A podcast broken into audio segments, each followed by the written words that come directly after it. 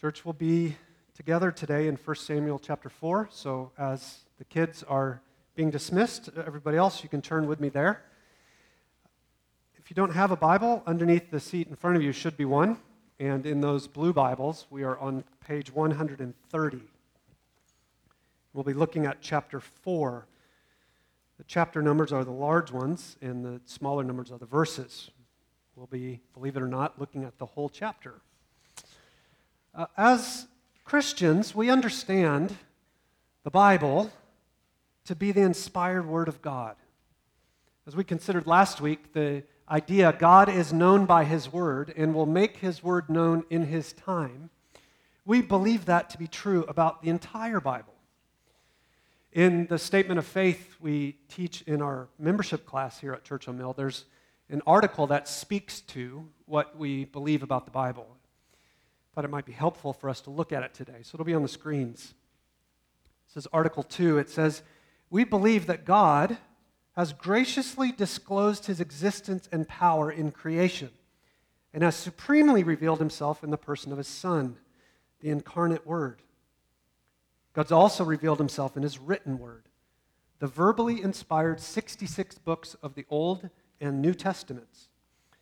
It is complete in its revelation of his will for salvation, sufficient for all God requires us to believe and do and final in its authority over every domain of knowledge in which it speaks. The Bible is to be believed as God's perfect instruction in all that it teaches, obeyed as God's perfect command in all that it requires, and trusted as God's pledge in all that it promises. Friends, that is an excellent confession of what the Bible itself teaches. For those who will listen, God's word is infinitely profitable for equipping us to live godly lives, to be increasingly transformed into more and more Christ likeness in how we live. It's advantageous as God uses his Spirit through the Word to bring about God glorifying transformation in each one of our lives. And this is the usefulness of every passage in the entire Bible. Amen? Three of you are with me. But let's be honest. The, the profitability, the usefulness of every biblical text is not equally seen at first glance. What I mean is, there's times in which you read a particular passage and it's incredibly easy to see how the words are just leaping off the page as God speaks and we hear and we respond. And yet, there are other texts where we are at first, at best, confused.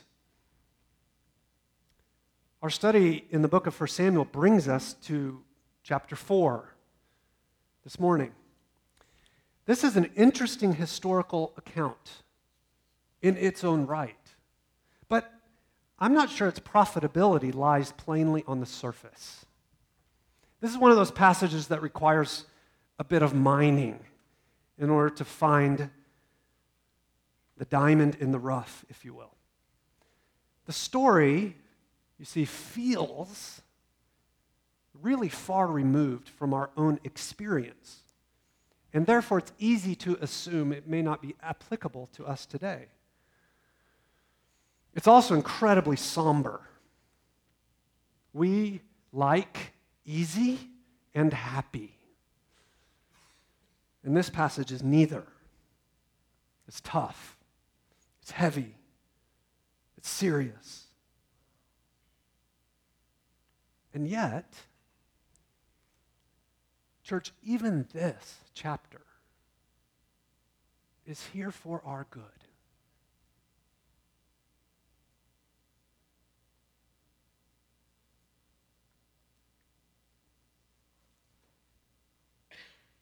I hope you'll labor with me in order that we might hear what God has to say. At the beginning of 1 Samuel chapter 4, starting in the second half of the first verse, we will encounter a battle between the Israelites and the nation outside of themselves who was poised to be their greatest threat the Philistines.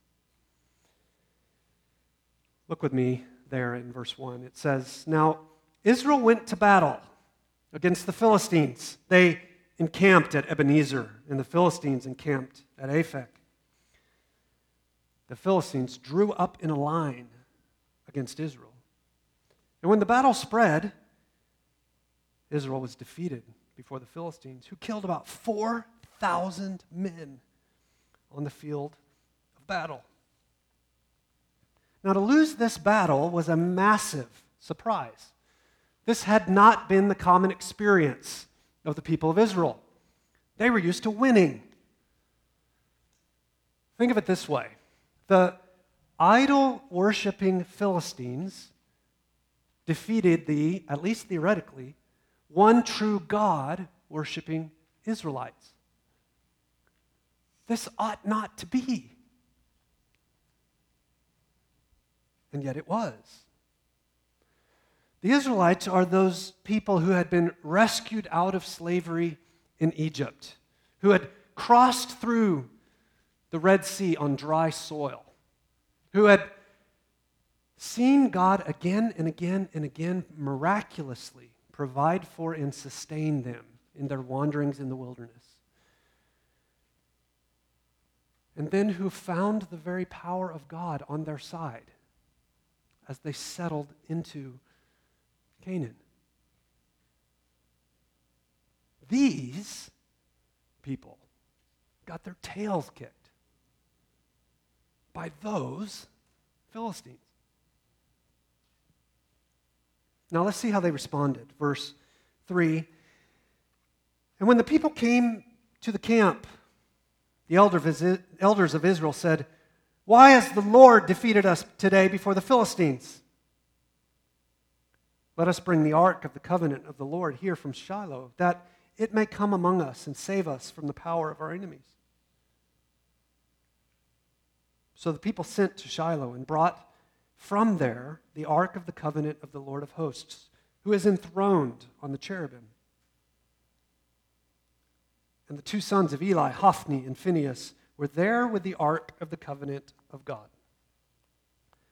So picture this as 4,000 soldiers lay dead in the field, and the elders counted the losses.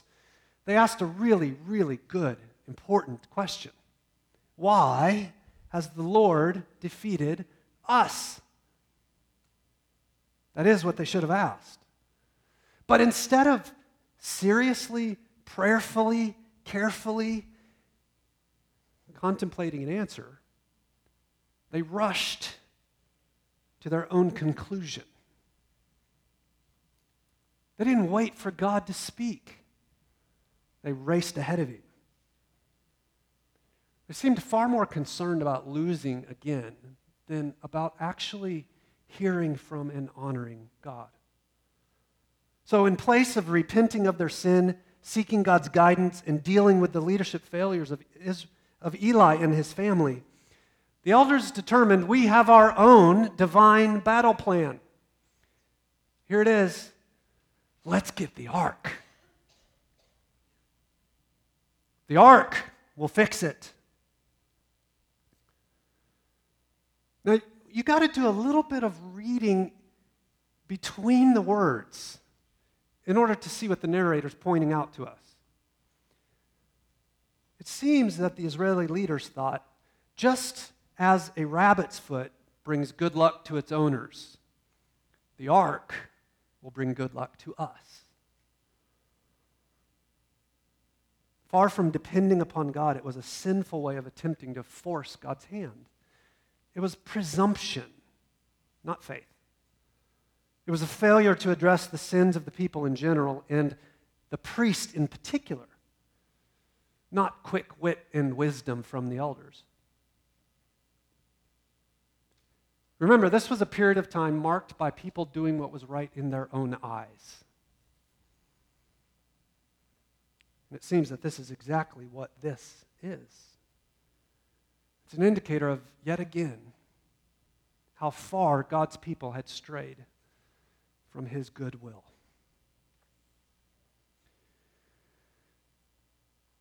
How would God respond?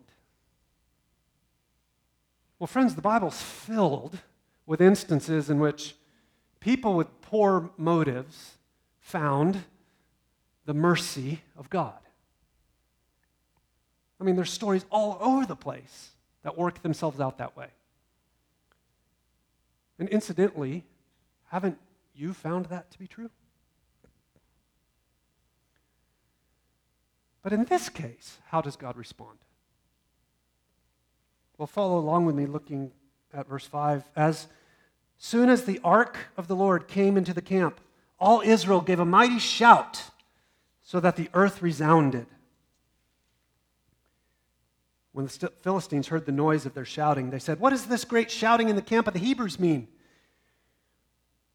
When they learned that the ark of the Lord had come into the camp, the Philistines were afraid. For they said, A God has come into the camp. Woe to us! Nothing like this has happened before. Woe to us! Who can deliver us from the power of these mighty gods? These are the gods who struck the Egyptians with every sort of plague in the wilderness. Take courage and be men, O Philistines. Lest you become slaves to the Hebrews as they have been to you. Be men and fight. Now, from this paragraph, it appears like there's a legitimate possibility the elder's strategy is going to work. I mean, after all, fear came upon the Philistines. For the reputation of the, quote, mighty gods Apparently, the plagues in Egypt, which are recorded in the book of Exodus, if you've never read them, I'd encourage you to. But apparently, those plagues were so pervasively known that these Philistines, in an entirely different place, many, many, many years later,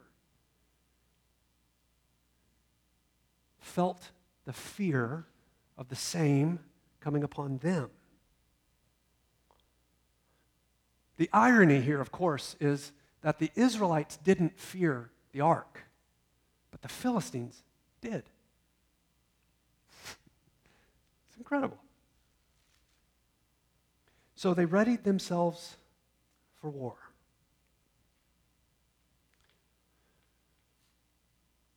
The elders believed, and the Israeli soldiers believed, that because they took the ark, God would have to intervene. It takes a mere two verses to describe the outcome. Verse 10 So the Philistines fought, and Israel was defeated. They fled every man to his home, and there was a very great slaughter. For 30,000 foot soldiers of Israel fell. And the ark of God was captured. And the two sons of Eli, Hophni and Phinehas, died. This horrific day is aptly summarized in those two verses. And we could break them down even further into just two words defeat and capture. The rabbit's foot strategy was ineffective, it didn't work. First, Israel was defeated. A stunning 30,000 people died, including Eli's two sons, who, as the narrator is careful to tell us, were the two with the ark. And worst of all, the ark was captured. If you're new to the Bible, this, all this talk about an ark is likely incredibly confusing. This isn't Noah's ark, it's not a boat, and it's not Raiders of the Lost Ark either. This is a different ark. Would you allow me a few minutes to try to explain? For it's impossible to understand the story without understanding what the ark was.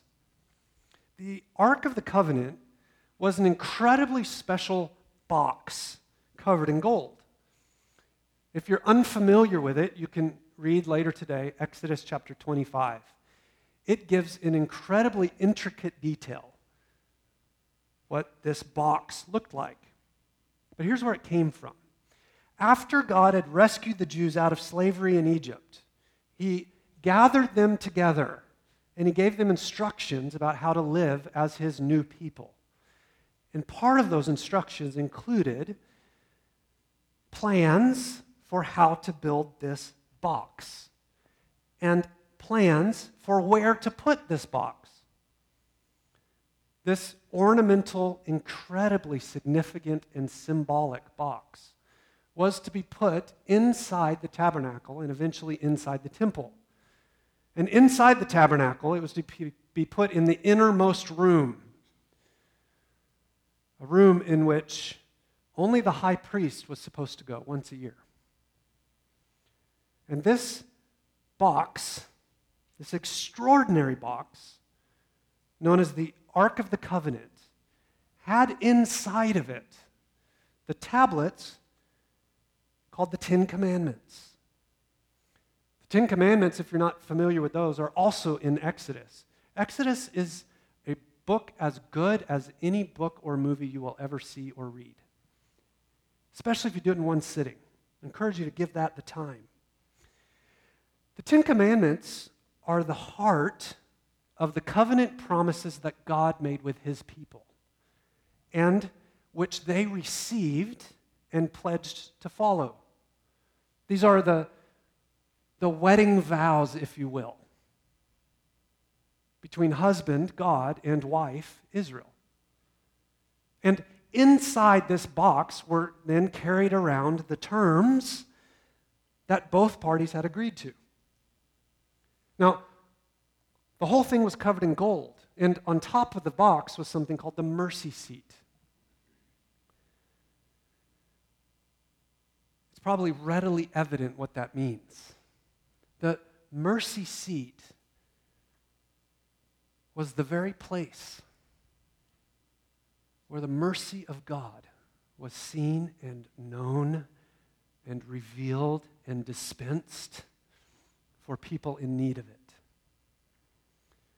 And then above that mercy seat were these cherubim we read about in this story.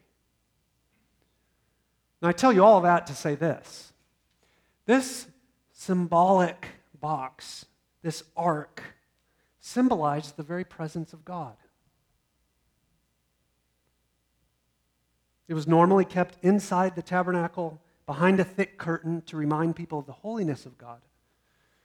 But here, in 1 Samuel 4, the elders decide let's go get it so that God will have to act.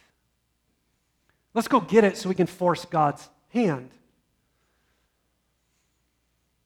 But now, as a result, 30,000 bloody, mangled men lay on the ground. And the ark is gone. Now, I warned you, this doesn't feel profitable early on. But you've done great so far. Hang with me a little while longer. Here's the question we've got to ask that this story begs us to ask. And that is, in fact, about. Here's the question What's the significance of the fact that the ark was captured? Why does it matter? What did that mean?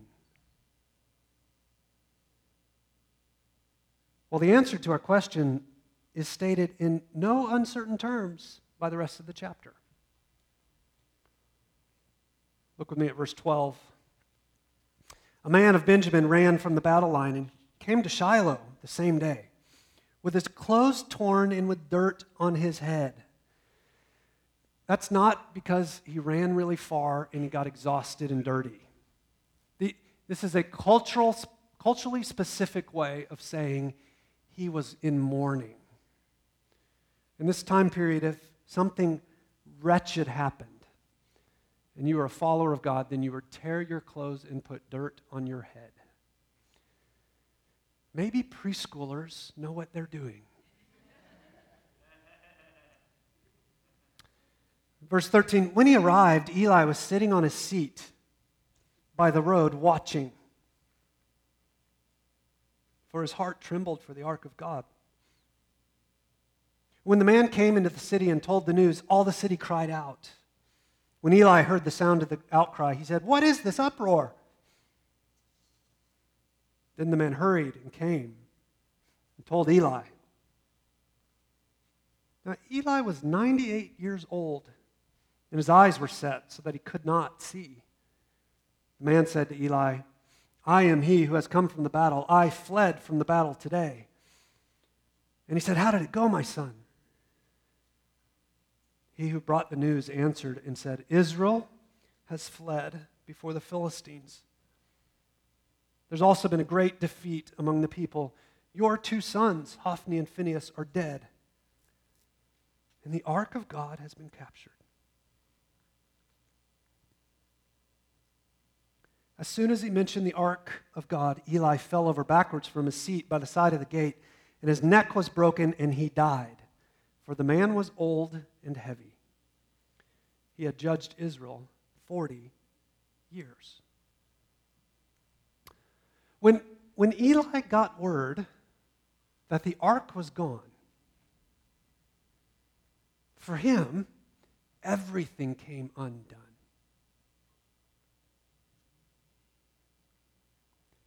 And what a pitiful, shameful death.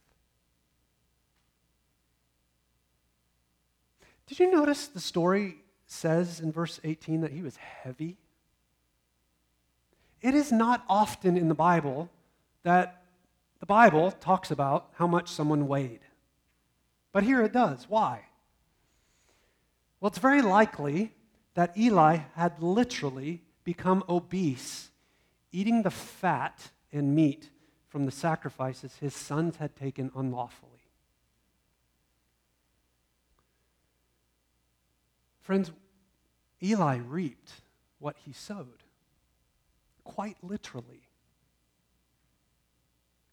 This dethroning of Eli was the just judgment of God. His, his laziness, his failure to address his son's sins, his straying from what God had clearly revealed. These are enormous leadership failures. And yet, it's also clear that Eli no doubt loved God. It's the fact of the ark being taken that caused him such grief, not even the fact that his sons were killed.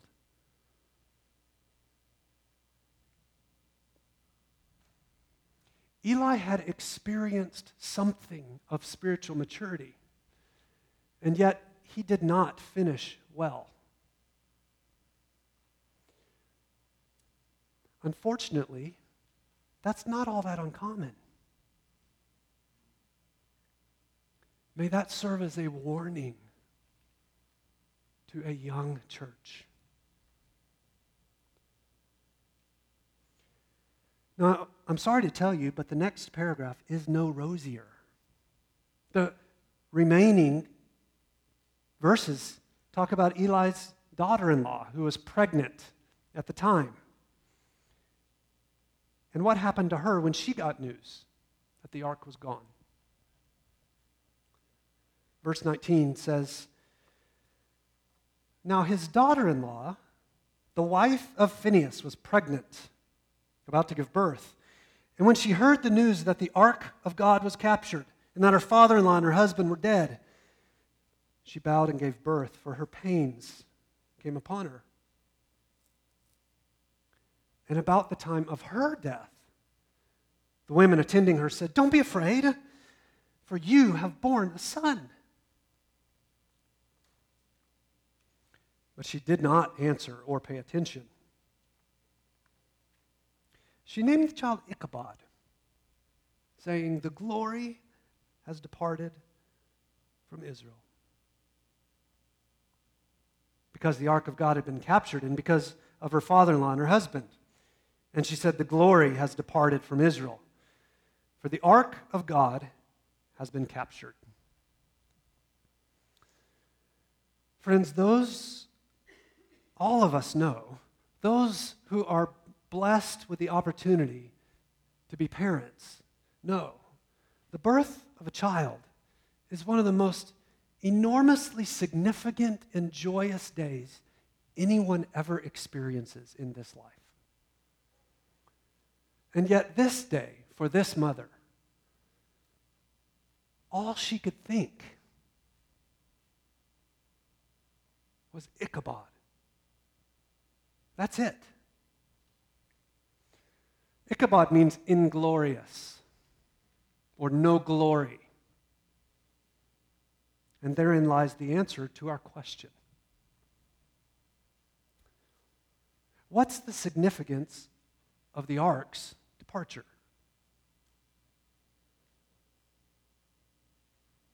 Well, friends, when the ark left, the glory of God left too.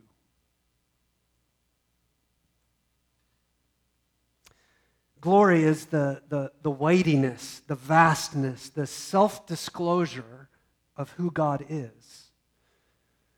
And this glory, this weight, left.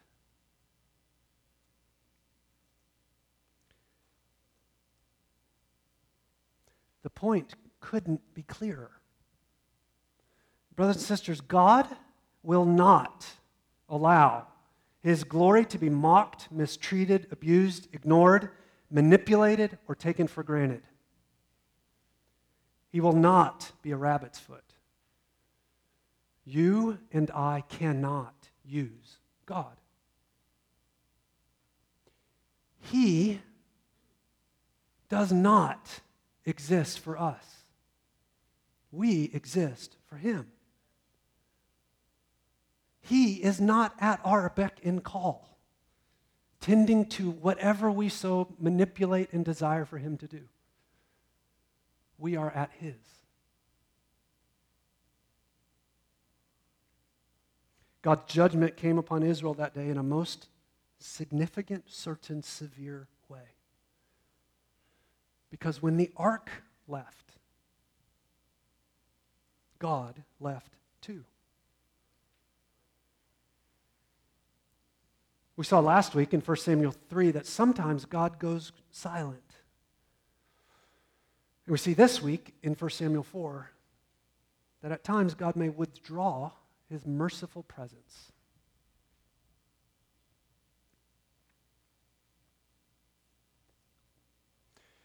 Years and years and years after the events recorded in 1 Samuel 4, Psalm chapter 78 was written.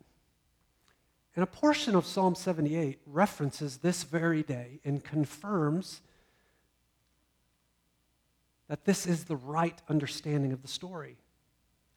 Let me read just two verses from that chapter. It says in Psalm 78, verse 60, He, this is God, He forsook his dwelling at Shiloh, the tent where he dwelled among mankind and verse 61 is one of the most shocking verses in the entire Bible.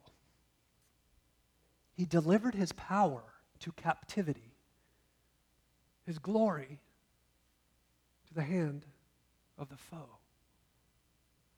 Oh my gosh. The, the ark was the symbol of God's special presence among his people. It pointed to his mercy his Word, His forgiveness. And among all the places and peoples among the world, God's glory uniquely resided there at the temple, in the ark. And God let that get taken. One commentator put it this way Yahweh will suffer shame rather than allow you to be carrying on a false relationship with Him.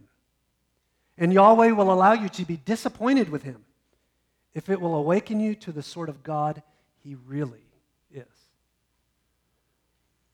That seems to be exactly what 1 Samuel chapter 4 says.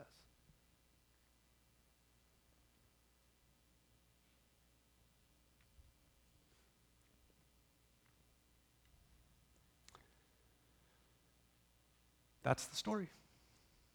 Aren't you glad you came?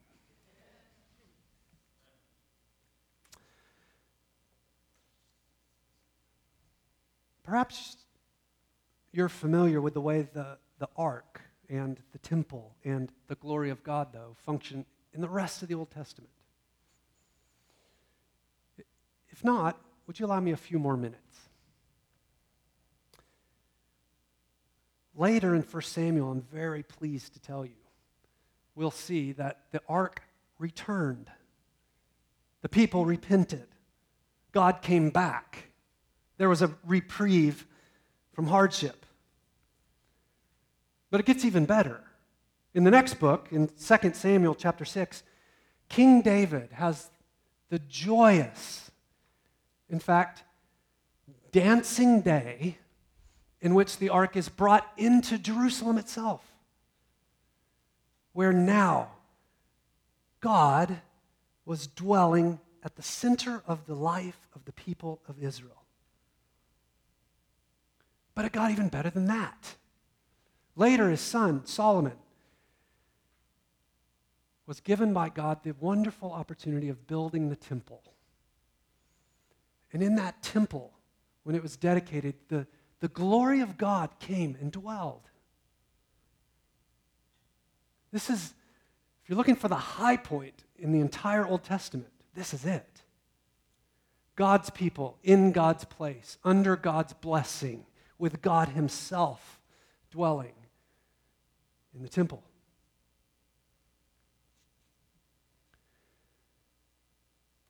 And yet, the story doesn't stay at that peak because the people continued to sin. Year after year, decade after decade. They persistently broke covenant. And so eventually, God left for good. Jeremiah chapter 12 speaks of this time when the glory of God departed as the Babylonians destroyed the temple. It says, I have forsaken my house. I have abandoned my heritage. I have given the beloved of my soul into the hands of her enemies. Israel didn't learn from 1 Samuel 4.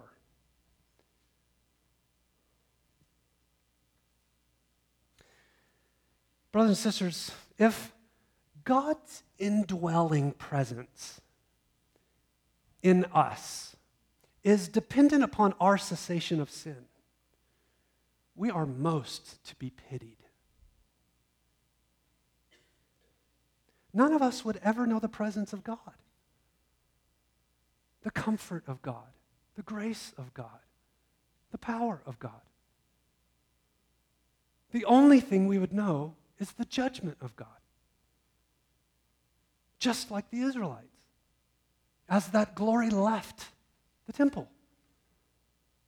The Old Testament, from Genesis 3 in the garden to 1 Samuel 4 to Jeremiah 12 to the end of Malachi, the Old Testament declares that the absence of the glory of God is due to the persistent rebellion of people just like you and me. No different. And so the Old Testament closes with the silence and the absence of God. And the heavens are shut up for 400 years.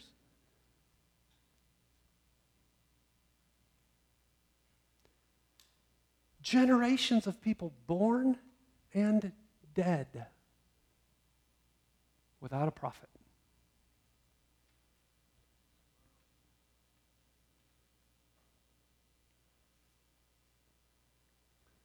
But the Old Testament doesn't get the last word. There is a new one, a better one. You see, Jesus, the book of John tells us, God Himself incarnated. John chapter 1, verse 14 says, And the Word became flesh and tabernacled. Hopefully, the light bulb's going on. Tabernacled among us. And we have seen his glory. Glory as of the only Son from the Father, full of grace and truth. Friends, the merciful mediating presence of God returned again.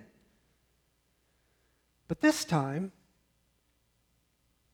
not in a building and not in a box, but in a person, in flesh.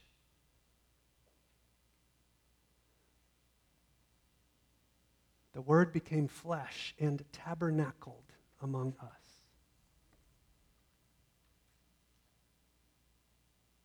Can I get a hallelujah?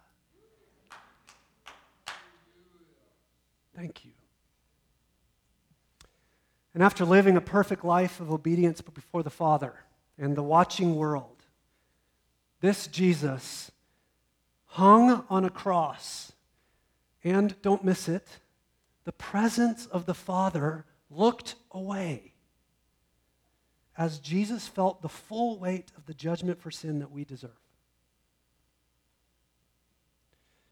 Today, my dear friends, the cross of Christ, not the ark, is where we come to see and know God's mediating presence. And not temporarily, but forever. It's at this wonderful cross where the wrath of God is satisfied and the mercy of God is once for all mediated to the people of God. You see, here's the big difference.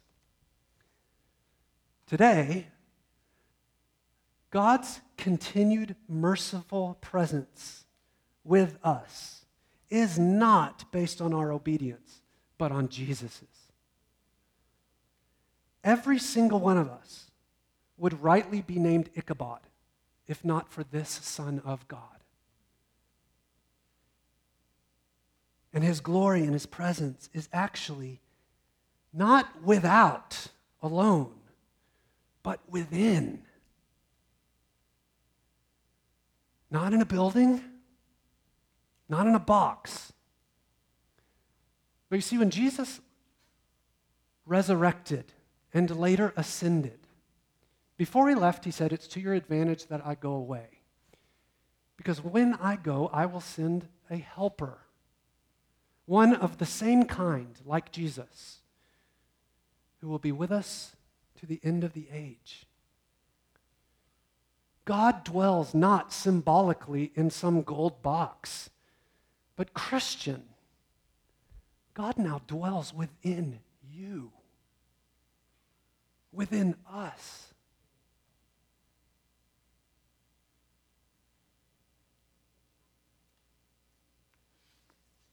As New Testament Christians, we may at times, yes, for a variety of reasons, struggle with the feeling of God's absence. Yet God is not gone. Ever.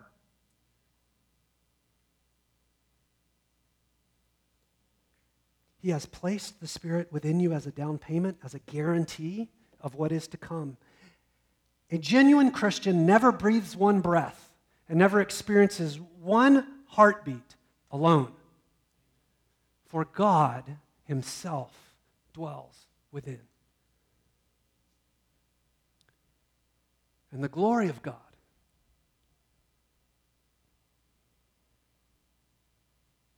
fills His people. That together we might invite more and more and more.